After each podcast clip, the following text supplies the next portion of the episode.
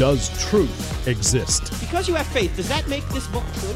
Does God exist? So when someone says there is no truth, if you apply the claim to itself, what should you say? Is that true? They don't think Christianity's true. They're talked out of it. You know why they're talked out of it? Because they've never been talked into it. Cross examining skeptical and atheistic views. Welcome to Cross Examine with Dr. Frank Turek. How are Christians supposed to respond to the cancel culture? Because the cancel culture is seems to be canceling everything. What are we to do? Are we supposed to cancel people? Are we supposed to get involved in this? What happens when someone tries to cancel us or threatens to cancel us if we don't see things their way. That's what we're going to talk about here today and maybe get to a couple of other topics if we have time. You're listening to I Don't Have Enough Faith to Be an Atheist with Frank Turek on the American Family Radio Network. Let me ask you a question. When you think of the cancel culture, what, what kind of words come to your mind? What kind of descriptors come to your mind? Because for me, here are some of the descriptors that come to my mind. It's rash, it's hostile, it's judgmental. I know there are many people rightfully upset with the church in uh, many centuries ago where they would bring people up for heresy trials. Well, in the cancel culture, you don't even get a trial.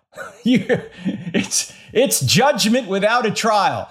You post something politically incorrect or against, say, transgender ideology on your Instagram feed or your Twitter or wherever, or you say something at work that, you, that people somehow just don't like, and there's going to be a rash hostile, judgmental response, and you will have very little recourse.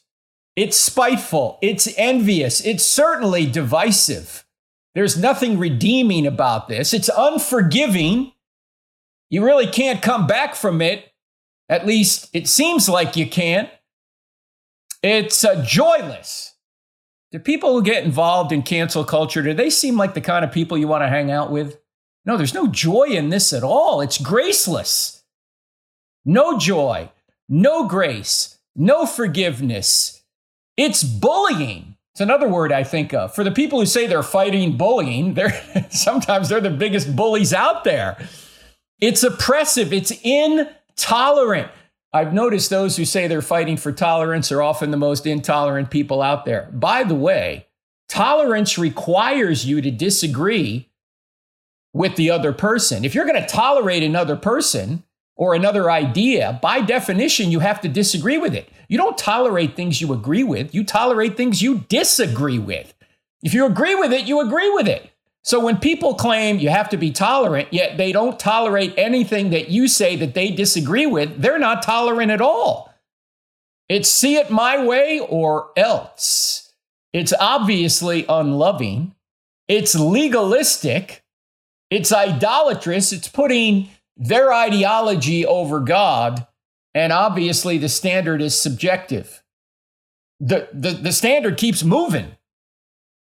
What was considered common sense 10, 15 years ago is now considered bigotry today. The, the standard keeps moving. And by the way, what standard do people have in the cancel culture? Many of these folks are atheists and they're claiming certain things are right and wrong. There is no right or wrong, objectively, unless God exists. I've used this illustration before, but I think it's a communicates fairly well. Think of uh, your uh, your favorite football team. How do you know that your quarterback throwing a touchdown is better than your quarterback throwing an interception? The only way you could know that is if there's a purpose to the game, right? If there's no purpose to the game, you couldn't say that a touchdown was better than an interception because there's no standard by which to judge those plays. Without purpose, you can't see if a play is good or bad. Same thing is true in life. If there's no purpose to life, you can't see if a particular behavior is good or bad. Is it taking you closer to the purpose or further away from the purpose? You need an objective purpose. If everyone has their own subjective purposes, then you can't have a community because there's nothing common to unify around. If it's just your moral point of view rather than the moral point of view from God, then you're not going to have a community because everyone's just going to do what's right in their own eyes. the last verse of the book of Judges. Everyone just did what was right in their own eyes. There's no joint communal standard. There's no there's no thing we all agree on. There's no we hold these truths to be self-evident. It's just whatever I decide is right for me. Doesn't matter what you think is right for you. Or you say, well, no, they can everyone can live out their own truth. No, they can't. Can't live out your own truth. What if your truth disagrees with your neighbor? And that's going to cause conflict between you and your neighbor on a particular issue. You just can't say, well, uh, we, we, we don't have to have any community, nothing we agree on. If there's nothing we agree on, you can't have a community. This is why, by the way, all the calls for diversity are misplaced. A country is not strong based on its diversity, it's strong based on its unity. Now, yes, you may need diverse talents within a, a country or within a company or within an organization to have a strong organization. But those are diverse talents or diverse skills or diverse gifts. They're not diverse skin colors or diverse uh, sexual preferences. Those, those aren't necessarily going to bring you community. Now, obviously, there's, there's a difference between skin color and behavior. Skin color has no impact on your behavior. But sexual preference is a behavior. There's a difference there. People don't seem to see that difference. But our focus should not be on diversity. Our focus should be on unity. E pluribus unum means out of the many, one. We're looking for unity. We're trying to find unity in diversity. We're not trying to find diversity in unity. We're trying to find unity in diversity. And the things that matter are when it comes to a community or what matters when it comes to a company or an organization are is can we bring our gifts can or even to a church obviously paul talks about this can we bring our gifts together to better serve the body to better serve our customers to better serve our fellow citizens that involves uh, the kind of diversity that is good not the kind of diversity that is superficial. Our skin color is superficial. In any event, I digress. The point I'm trying to make here is that the folks who involve in are involved in the cancel culture have this have this legalistic moral standard that they have no grounds for believing or justifying and they're trying to impose that on everybody else. If you don't agree with transgender ideology, somehow you shouldn't be able to make a living. What? Where does this standard come from?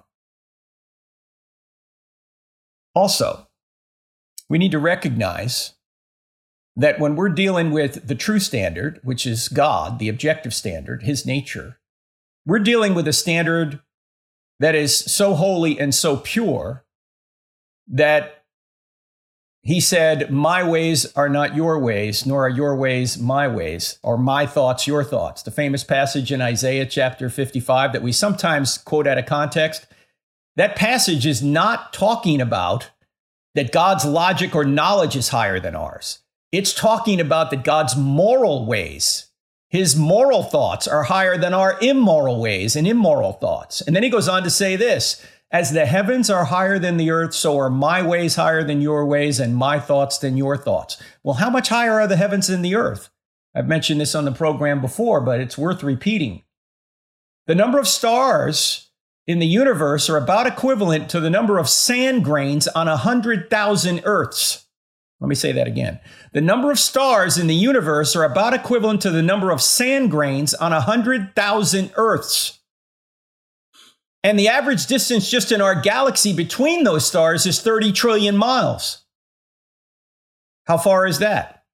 Well, if you could go space shuttle speed at five miles a second, it would take you over 200,000 years to go between one star in our galaxy and another, another star in our galaxy.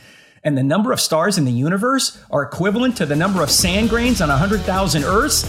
And that is supposed to give us an idea of how much higher God's morality is than ours? Yeah.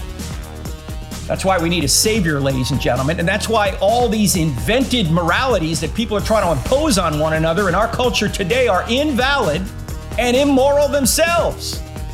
A lot more after the break. You're listening to I Don't Have Enough Faith to Be an Atheist with Frank Turek back in two. Welcome back to I Don't Have Enough Faith to Be an Atheist with Frank Turek on the American Family Radio Network website, crossexamined.org. That's crossexamined with a D on the end of it.org. By the way, I'll be in Tupelo, Mississippi this weekend. Uh, Sunday, let's see, what day is Sunday? Uh, Sunday's the 23rd of May. I'll be at Hope Church uh, speaking at both services. I think it's 8.30 and 10.30 or 8 and 10.30. Anyway, it's on our website crossexamined.org. Click on events, you'll see, uh, or cl- click on cross examined and uh, the calendar, the Frank Turek calendar, you'll see it there. Hope to see you if you're anywhere near Tupelo visiting my friends at the American Family Association that broadcast this program. Great organization, AFA.net. Today we're talking about cancel culture. And I was talking about some of the words that come to my mind when I hear about the cancel culture. And just before the break, we were talking about how they have a standard, but they have no way to ground the standard. Many of the people in the cancel culture, they're trying to cancel people based on a moral standard that is not objective, it's just their opinion. If you don't agree with transgender ideology or LGBTQ political goals or or or BLM or whatever is in vogue right now in the culture, somehow you don't have a right to be, to make a living or to have a uh, a voice on social media. Well, I was pointing out as well that the standard of holiness that God puts forth is beyond our comprehension. To think that this universe has stars equivalent to sand grains on a 100,000 Earths, and to go between two stars just in our galaxy at five miles a second will take you over 200,000 years, is to give you a sense of the awesome majesty and holiness of God, and yet we're canceling one another on standards that don't really exist in, in His nature. We're using the wrong standard. Now, Angus Menuge, who is a philosophy professor up at Concordia University, I think he heads the philosophy department up there, wrote an excellent article this past week on the Worldview Bulletin. It's something you ought to avail yourselves of. Google Worldview Bulletin. It's put out by philosophers and apologists. I think you get about one email a week. It's certainly worth getting. It's very inexpensive to uh, to uh, subscribe to it. But I want to read something he wrote uh, regarding freedom of conscience, conscience, I should say, uh, in this article. Here's what he said: Today we are seeing a study, a stunning disregard for the connection between conscience and dignity. There is a trend for large sporting organizations and companies to project a corporate conscience by favoring various social justice movements. Yet there is no such thing as a corporate conscience. In reality, some powerful people are overriding the conscience of many of the athletes, employees, fans, and customers that happen to disagree. This profoundly disrespects the dignity of these dissenters by making a choice for them against their conscientious objection. Again, consider those biological men that think their true gender is female. Suppose someone grants that these individuals have, have a right of conscience to believe this, and that it would violate their dignity to require them to self self describe using male terms.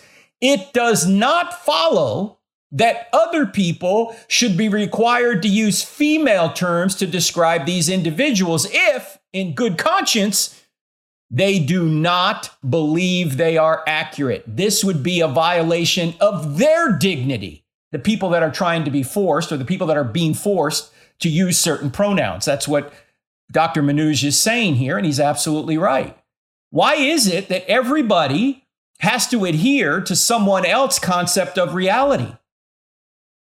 Where, where, where does this come from that you get to dictate how other people think and how other people should address you based on a, a false view of who you really are? Because genetically, if you're a man, you're a man. You can't change your biology. Sorry, you just can't do it. It's, it's, it's not physically possible. It's a scientific fact that if you're a man, you're going to stay a man. You might be able to change your appearance, but biologically, you're still going to be a man. Why would you try and force someone else to call you a woman then? That would be a violation of their dignity, of their conscience. I mean, you can name yourself whatever you want, quite obviously. You have the right to do that. But you don't have a right to force everybody else to adhere to your reality. Now, when I say that, what am I what am I appealing to? I'm appealing to a standard outside of myself and outside of yourself. I'm appealing to, to a standard that is objective, to God, who says that we're made in his image and that we ought to treat one another with respect. We ought to treat one another as if we are made in one another, in, in God's image, I should say. Now, that involves respecting both of our consciences on these issues. And this is what Dr. Menuge is saying here. Now, he goes on to say this in the article. He says, if we care about the unfettered pursuit of truth, all right, let me stop right there, Dr. Menuge. I don't think a lot of people are caring about the unfettered pursuit of truth, but we'll go with it. That's part of the problem. People are not interested in truth. They're not on a truth quest, they're on a happiness quest, and they're going to suppress the truth that they think is going to make them unhappy. And that means suppressing you if you're speaking the truth, and that truth may make them unhappy. But let me continue with what Dr. Menuge says. If we care about the unfettered pursuit of truth, we should not silence those whose conscience disagrees with our own. As John Stuart Mill argued, all silencing of discussion is an assumption of infallibility, and this assumption is indefensible every age having held opinions which subsequent ages have deemed not only false, but absurd. Unquote. Exactly right. If you're going to say that nobody else should have an opinion unless they agree with your opinion, you're claiming infallibility, that you can't be wrong. And that assumption is indefensible. Why? Because 10 years ago, if somebody claimed that you had to use a certain pronoun that didn't correspond to your biological gender, we would say, that's absurd. And now we're saying, no, everybody ought to do that. Culture changes. What people think about some of these more controversial issues changes. That's why they're controversial, right? And to say that at this present time you're infallible and nobody else can have an opinion other than you. If they don't agree with you, they need to be shut up. That obviously is not going to bring a community, and it is obviously not going to bring a community to truth. It's not going to foster a community or bring a community to truth. Menuge goes on in this article. He says, For all his greatness as a philosopher, Aristotle's conscience did not tell him that slavery was wrong. All right, let me interrupt the thought here. Maybe his conscience did tell him it was wrong, but he suppressed it. That's possible. Anyway, let me continue with what Dr. Menuge says. And William Wilberforce struggled to convince his countrymen that slavery was wrong. If we had limited our views to those held by a great authority or by a majority and ignored conscientious dissent, we might never have recognized that slavery is wrong, unquote. Hey, same thing is true with Martin Luther King, right? You had people in this country that thought, oh, all these Jim Crow laws were just fine. Or go, going back even, even further, slavery was just fine. If we not if we hadn't allowed dissent, if we hadn't allowed people to in the public square have a different opinion than ours, we might never have corrected those injustices. So yet here you have the cancel culture claiming they're fighting for justice, yet they're silencing people who might ha- actually have a, a better view on how to be more just. So the cancel culture is a cancer. It does not help us, it hurts us. It's better to hear a wrong opinion than to silence all opinions so you may not hear a right opinion. Unfortunately, people seem to think that they can create their own reality, and anybody that has an opinion that contradicts their own reality needs to be silenced. That is a moral position and it's an immoral position, yet people are trying to impose it on everyone else. Here is what um, how Dr. Menuge ends this article. Again, the article is about freedom of conscience. It's on the Worldview Bulletin. He says religious liberty is clearly under attack with increasing calls for churches, Christian schools, and other ministries to accommodate secular ideologies.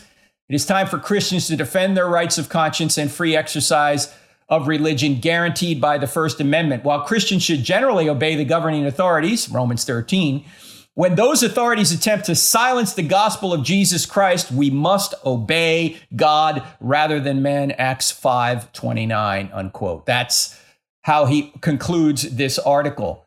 And by the way, it is not a wise thing to decide to follow your feelings on everything. We talked a little bit about this last week when we talked about true freedom our friend John McCray over at What Do You Meme has a video on this, uh, the What Do You Meme YouTube channel. He's now part of the uh, Cross Examine Apologetics team. I just have about a minute clip where he explains we shouldn't follow our desires all the time. Here it is.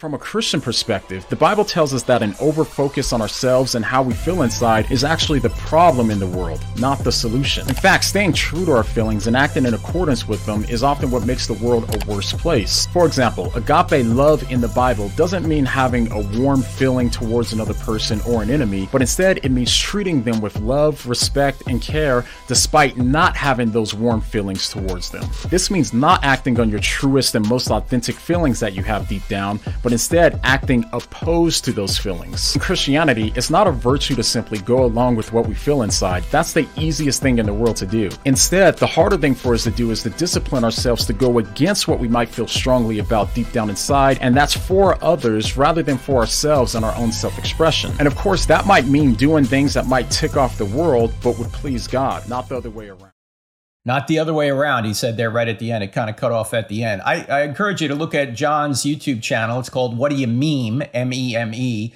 He also does a couple of videos for us a month on our YouTube channel. He's part of the Christ, uh, the uh, Cross Examine Apologetics team.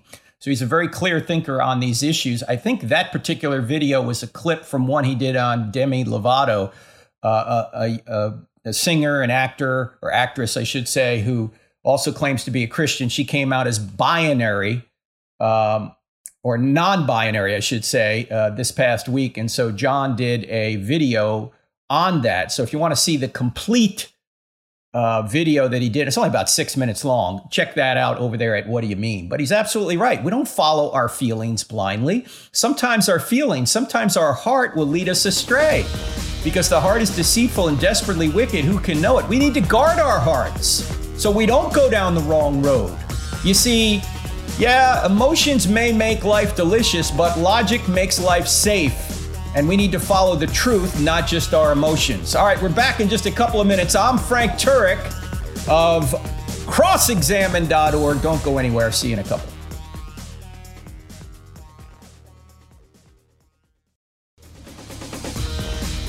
How do we respond to the cancel culture? How should Christians respond to the cancel culture? What can you do when somebody kind of puts you in a corner at your workplace or online and tries to cancel you or threatens to cancel you if you don't see things their way? We're going to get to it here in this program. You're listening to I Don't Have Enough Faith to Be an Atheist with Frank Turek on the American Family Radio Network. By the way, I went to Southern Evangelical Seminary. I got my one of my master's degrees there and my doctorate there if you really want to get into apologetics, philosophy, and even theology, that is a wonderful place to go. And of course, it's all online now. COVID pushed everything online. You can't even go to the building and sit in a class anymore. Everything's online, so it's very convenient. You do it all via Zoom. But check out SES, uh, Southern Evangelical Seminary, ses.edu. Uh, for some amazing uh, coursework in philosophy, apologetics, and theology. Now, let's talk about how we're going to respond to the cancel culture. My friend Abdu Murray uh, says this about the cancel culture and how Jesus did not cancel people. He said, In cancel culture, we are defined by our latest mistake. Social recovery is rare, but being canceled needn't define those victims. Jesus, after all, counted canceled people, tax collectors, zealots, prostitutes, among his disciples. Jesus was unwilling to cancel Thomas, who doubted, Peter, who thrice denied him, or his half brother James, who long refused to believe that Jesus really was who he said he was. Yeah, notice Jesus didn't cancel people, he befriended people. He went to people on the other side of the track, so to speak. He went to people who would be considered outcasts in society. And he ministered to them. And even those who were his followers, when they betrayed him, he still stayed with them. Thomas, Peter, his own brother, his half brother James, who, by the way, his half brother James later died as a martyr in the city of Jerusalem. He was thrown off the Temple Mount by the Sanhedrin, the Jewish ruling council. They wanted to get rid of him, and then they stoned him to death after he hit the ground. Now, just 30 years prior to this, J- James didn't believe his own brother was God. What, what would have turned him around to suddenly believe his own brother was God and, and then die as a martyr for that claim? Well, Paul actually tells us in probably the oldest, probably, it's not probably, I think it is the oldest evidence for the resurrection in the entire New Testament. It's the ancient creed in 1 Corinthians 15, verses 3 to 8. This is something Paul received and then put it in writing in First Corinthians. He wrote that book in about 55 or so AD. But the data from that creed goes all the way back to the event itself, and it names the people to whom Jesus appeared. And one of the people to whom Jesus appeared was his own brother James. And that convinced him, obviously, that yes, my brother actually is God. And he went to his death. By the way, the uh, this martyrdom we don't know from the New Testament. Nobody in the New Testament mentions this. Uh, it's uh, Josephus, the Jewish historian who lived from 37 AD to about 100 AD, and he was probably in Jerusalem at the time when this execution took place. And Hegesippus, another writer who lived later, they're the ones that tell us about James dying as a martyr. There's very good uh, evidence that James actually did die as a martyr. We have very good evidence that Paul did, that Peter did, that the other James in uh, Acts chapter 12 died as well. So we have good evidence that these people uh, who were writing the Bible, writing the New Testament, I should say, went to their deaths for saying Jesus had resurrected from the dead. And these were all Jews who had no reason to invent this. These were not people that believed that somebody could arise in the middle of, of time, a resurrection would occur in the middle of time, nor did they believe that a man could be God. And yet, somehow, they claimed those two things and that Jesus literally rose from the dead to the detriment of themselves. Ultimately, it led to their, their martyrdoms.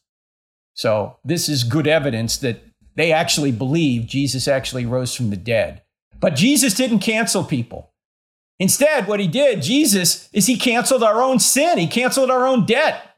Paul states this in Colossians chapter uh, 2. He says, And you, who were dead in your trespasses and uncircumcision of your flesh, God made alive together with him, having forgiven us all our trespasses by, get this, canceling the record of debt that stood against us and its legal demands. This he set aside nailing it to the cross. Jesus canceled our debts. He didn't cancel people, he canceled the he canceled the consequences, the eternal consequences of our sin.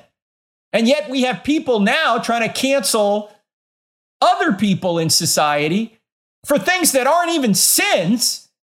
And they're trying to basically give them eternal punishment, eternal meaning for the rest of your life here, you're never going to work again. This is joyless, graceless. It's without a standard, and it's something that obviously needs to be stopped. And even some liberals are coming out and saying this. Alec Baldwin, who, as you know, is further left than than most, is has come out against it. Uh, several other true liberals have come out against it because there's nothing liberal about denying people free speech and the ability to express themselves. Yet, many people are trying to cancel others. Jesus said this stop judging by mere appearances and make a right judgment. Judge correctly, he said in John 7 24. He said that to the Pharisees. Yet people in cancel culture are judging based on a tweet, based on what people say, not what they do. I mean, you could be a a amazing citizen who has done all sorts of good works and yet you put one thing on your Twitter feed that somebody disagrees with, that somehow the mob disagrees with, you just say that and you're canceled. It's not what you do, it's what you say, according to them. Jesus also said this, as you well know love your enemies, do good to those that hate you, bless those who curse you, pray for those who mistreat you. This is what John McCray was saying in that short clip we played earlier. How do you love your enemies if you always have to have good feelings for them? You can't. You don't have good feelings for people if love is a feeling, but it's not a feeling. Feelings may be associated with love, but love is a decision. Love is a decision to seek what's best for the other person. And I'll get to in a minute, while it's best for the other person who claims to be transgendered that you don't call them by their preferred pronouns. I'll get to that. Hold on. Paul said this make allowance for each other's faults and forgive everyone who offends you. Remember, the Lord forgave you, so you must forgive others. Colossians 3. Wow. Forgive each other's faults and forgive everyone who offends you. Now you now apparently in in in America you have a right not to be offended.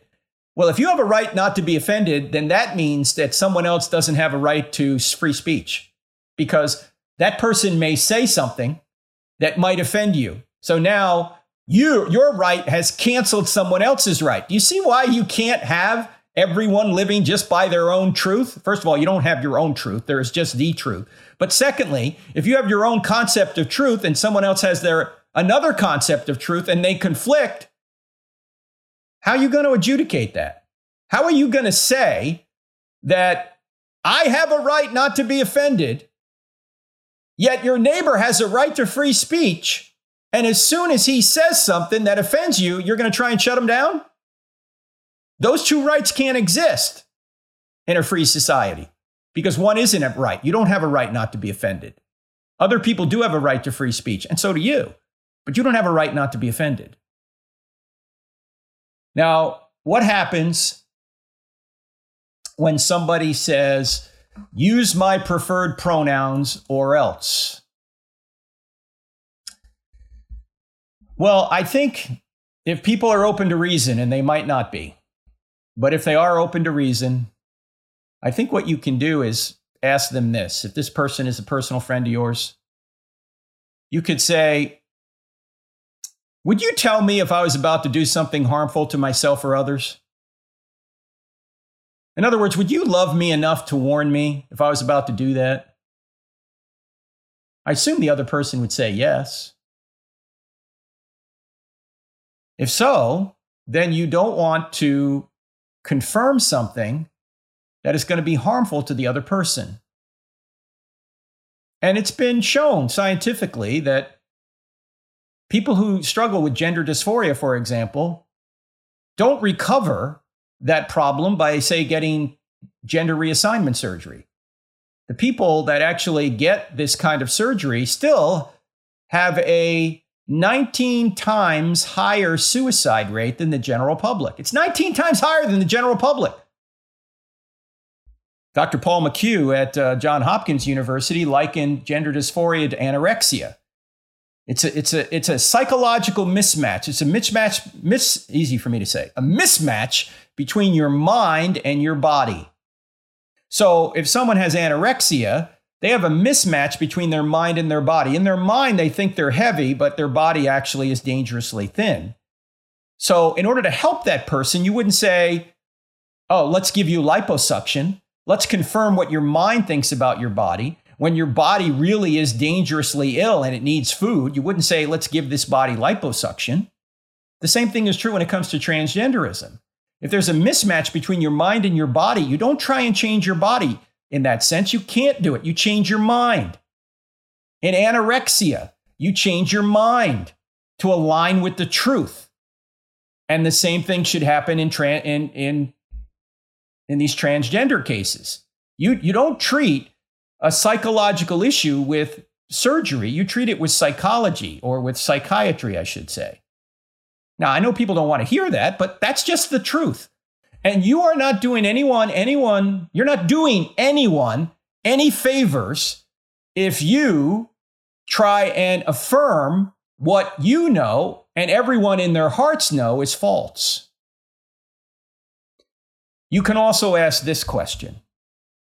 You can say, Do you think I should try to force you to violate your conscience? Just about every reasonable person is going to say no. Then you want to ask this question then why are you trying to force me to violate my conscience? Because in good conscience, I can't affirm something that's going to hurt you or others. And I can't go against the worldview that I hold that there are men and women created in the image of God, and I'm not going to call you something you're not. Now, the advice I'm giving you here doesn't cost me anything.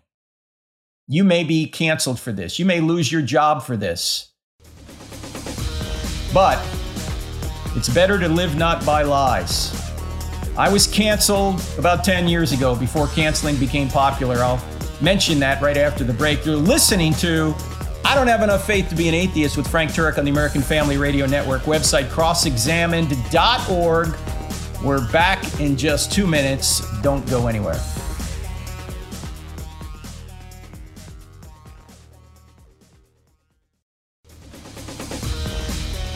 How should Christians respond to the cancel culture? I mentioned just before the break that about 10 years ago, it was 2011, I was doing corporate training for Cisco and Bank of America, and uh, I'd been doing it for many years. And someone in one of the leadership classes I was teaching Googled my name and figured out I had written the book Correct, Not Politically Correct How Same Sex Marriage Hurts Everyone. And that person who identified with the LGBTQ community uh, went to the HR director that day and said, Well, Frank can't work here because he doesn't agree with same sex marriage. Now, keep in mind, this was actually four years even before the United States Supreme Court imposed, they legislated from the bench, same sex marriage on the entire nation. And he said to this HR director, this guy can't work here. And she said, well, you know, it was his course bad? No, no, his course was great. Loved his course. But since he doesn't agree with same sex marriage, he can't work here. So I was fired that day. Nobody said a word to me other than you're fired and here's why. They didn't ask me any questions. And to make a long story short, after I had a conversation with the head of inclusion, tolerance, and diversity at Cisco, who couldn't understand why I was upset that I was excluded and not tolerated because I held a diverse view.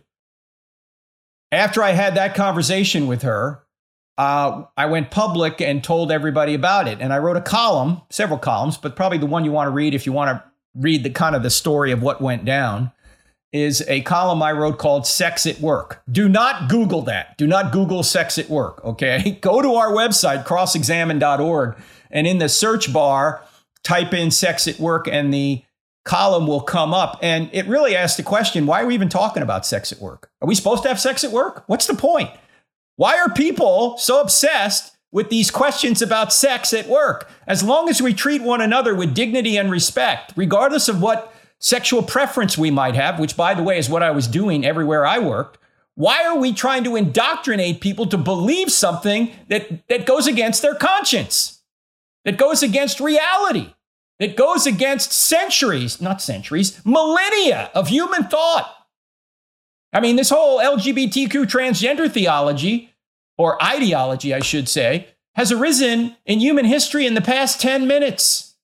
And anybody who now disagrees with it is suddenly canceled and wrong? By what standard? No.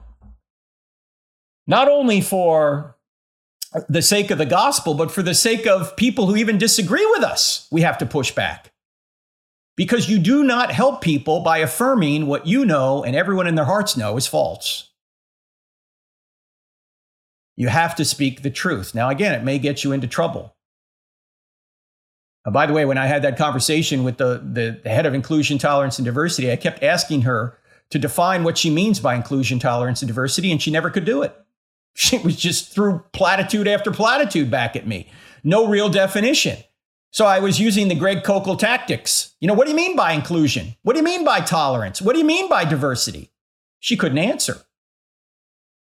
Because what it really means is if you don't agree with our ideology on these issues, you will not be included. You will not be tolerated. I don't care if it's a diverse view, you're done. So in addition to asking the questions I mentioned earlier, questions like, do you think I should try to force you to violate your conscience? No? Then why are you trying to force me to violate mine?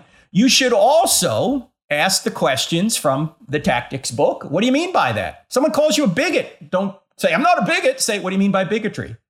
Because as soon as they try and define it, they're going to be in trouble. Oh, bigotry. Well, you don't agree with me. You don't, you don't agree with LGBTQ, right? Well, I don't agree with you. Yeah, and that, that, that makes me a bigot? How come you're not a bigot because you don't agree with me? You need a standard in order to even make these claims. How'd you come to that conclusion? Why do you think that's true? Have you ever considered that bigotry is not defined by people who have researched this and have come to a rational, logical conclusion on this issue? Have you ever considered that we discriminate against behaviors all the time. That's what law is. If we didn't discriminate against certain behaviors, we wouldn't even have criminal law. It's not bigotry necessarily, it might be, but not necessarily that you have a position against a particular behavior. It might be, but it might not be. It might be you have good reasons to be against that behavior. And because you're against behavior doesn't mean you're against somebody personally. That's another thing people do. They're, they're conflating, they're conflating what they want to do, their behavior, with who they are. Your identity is not what you want to do. Your identity is not even what you do. Your identity is in what Christ has done. You don't achieve your identity, you receive your identity. Christianity is unique in that regard. If you have to achieve your identity, you're never going to be good enough. There's always somebody better that can do it, can do it better than you. If you lose your ability to do that, whatever that is, does that make you not a person anymore? Does that mean you have no meaning anymore? No, your identity is not in what you do. Your identity is in whose you are. Are you Christ? Have you given your life to Him? Because if you have received Him, He's given you the right to become a child of God. That's how you become a child of God. You receive him. John 1:12. You don't achieve it, you receive it. So ask those questions when you're interacting with people on the cancel culture. And part of this too, in addition to you being concerned about other people by telling them the truth, you also have to be concerned what you are becoming. Are you changing the culture or is the culture changing you? You say, Frank, look, I, you know, I, I can't really change the culture, just little old me. Well, maybe you can't. Maybe none of us can change the culture. It's a, it's a big ship, it's hard to move it. Maybe we won't see much of our efforts changing the culture. Maybe they do slightly, but none that we can really detect. You might not be able to change the culture very much, granted. But can you prevent the culture from changing you? Yeah, you can do that. You can make sure that you line up with Jesus rather than the culture. So, there's a lot more we could say on the cancel culture. In fact, next week we'll get into it. I had a whole bunch I was going to talk about today with regard to the military going woke. I'll save that for another show. But I do want to get to a question that was asked. Uh, and by the way, if you want to send questions to us, hello at crossexamined.org. Hello at crossexamined.org. Here's a question that comes in from, uh, let's see, Aaron writes in. It's going to be a short answer. Aaron writes in this whole Israel and Palestine conflict. Who would God side with? okay, well, first of all, Let me point out it's not who God would side with, it's whether we're siding with God. That's the real issue. Abraham Lincoln was famously asked during the Civil War, Do you think God's on our side? And Lincoln famously said, Let's make sure we're on God's side. Okay? First of all, God loves all people, He wants all people to be saved. But I'm going to give you a, a pithy way of looking at the Israeli Palestine conflict or, or Palestinian conflict. And it's this if the Palestinians were to lay down their weapons, there would be no more war. If the Israelis were to lay down their weapons, there would be no more Israel. That's about the simplest way you can say it. because Hamas, which by the way in Hebrew means violence, I don't know if they intended that or not because Hamas is actually an acronym, but it also in, in Hebrew means violence. Hamas is dedicated to the extinction of Israel. They don't think Israel should exist. Now, Israel is not dedicated to the, to the extinction of the Palestinian people. In fact, on several occasions, they've offered the Palestinians their own homeland and they rejected it. So doesn't mean Israel, whatever, what is, whatever Israel does is right in this regard. I'm simply saying that from a philosophical and mission point of view, from their from from what they really believe, Hamas wants to wipe out Israel, but Israel is not trying to wipe out the Palestinians. They're trying to defend themselves. So, good question. There's a lot more we could talk about in that regard. It looks like there's a ceasefire now, which obviously is a good thing. I also have a question from Jordan, who writes in. He says, I've listened to a ton of your videos and podcast. And he's, he's really encouraged by it. He says, What are the benefits of attending CIA as far as gaining more knowledge? Do you believe it's worth attending? And I feel like I've, I've heard almost everything you believe and teach. Oh, okay. Well, yes, CIA is the Cross Examined Instructor Academy, and we hold it every year. This will be our 14th year. This year it's going to be out in uh, at Calvary Chapel, Chino Hills, August 12th to the 14th one of my favorite churches in America, Calvary Chapel, Chino Hills. The great Jack Hibbs is the pastor there. Uh, that's where we teach people not only how to present the evidence for Christianity, but how to handle questions, particularly from a hostile audience. And yeah, maybe you watched a lot of my videos. Thank you for doing that, Jordan, but it's not just me there. You're going to learn from J. Warner Wallace, from Jorge Gill, from Greg Koukl, from Natasha Crain, Alisa Childers, Brett Kunkle, uh, Richard Howe, Sean McDowell. Uh, I'm probably leaving somebody out, but we've got a great teaching team there. So if you want to be a part of CIA, you have to apply. You don't just show up. You got to go to crossexamined.org, click on events. You'll see CIA there, and you need to apply. I think the deadline is June 15th, so it's coming up. We only take 60 people. So you can't wait. You got to get in now. Why do we take only 60? Because not only do we present to you, you present to us. And so we've got to break up into groups and have everybody in the class present. And that takes time. And the beauty of CIA, in addition to all the material you'll learn, all the information you'll find, uh, you will also hang out with all the instructors and be able to ask them questions offline about anything you want to ask them about, how to start a ministry, or just questions about apologetics, philosophy, theology. It's all part of CIA. So if you want to be a part of that, you need to sign up very quickly. The Cross Examined Instructor Academy. Go to crossexamined.org, click on events. You will see it there and do it before June 15th, or you will be left out. All right, friends. That's what I have today. I've got a lot more for next week, so tune in next week. We'll talk about wokeism in the military probably next week and some other things. Uh, thanks for being with me. I'm Frank Turek. Our website's crossexamined.org. And Lord willing, I will be back here next week. And oh, by the way, we got a few more slots in our Spanish I Don't Have Enough Faith to Be an Atheist class. Go to crossexamined.org, click on online courses, you'll see it there.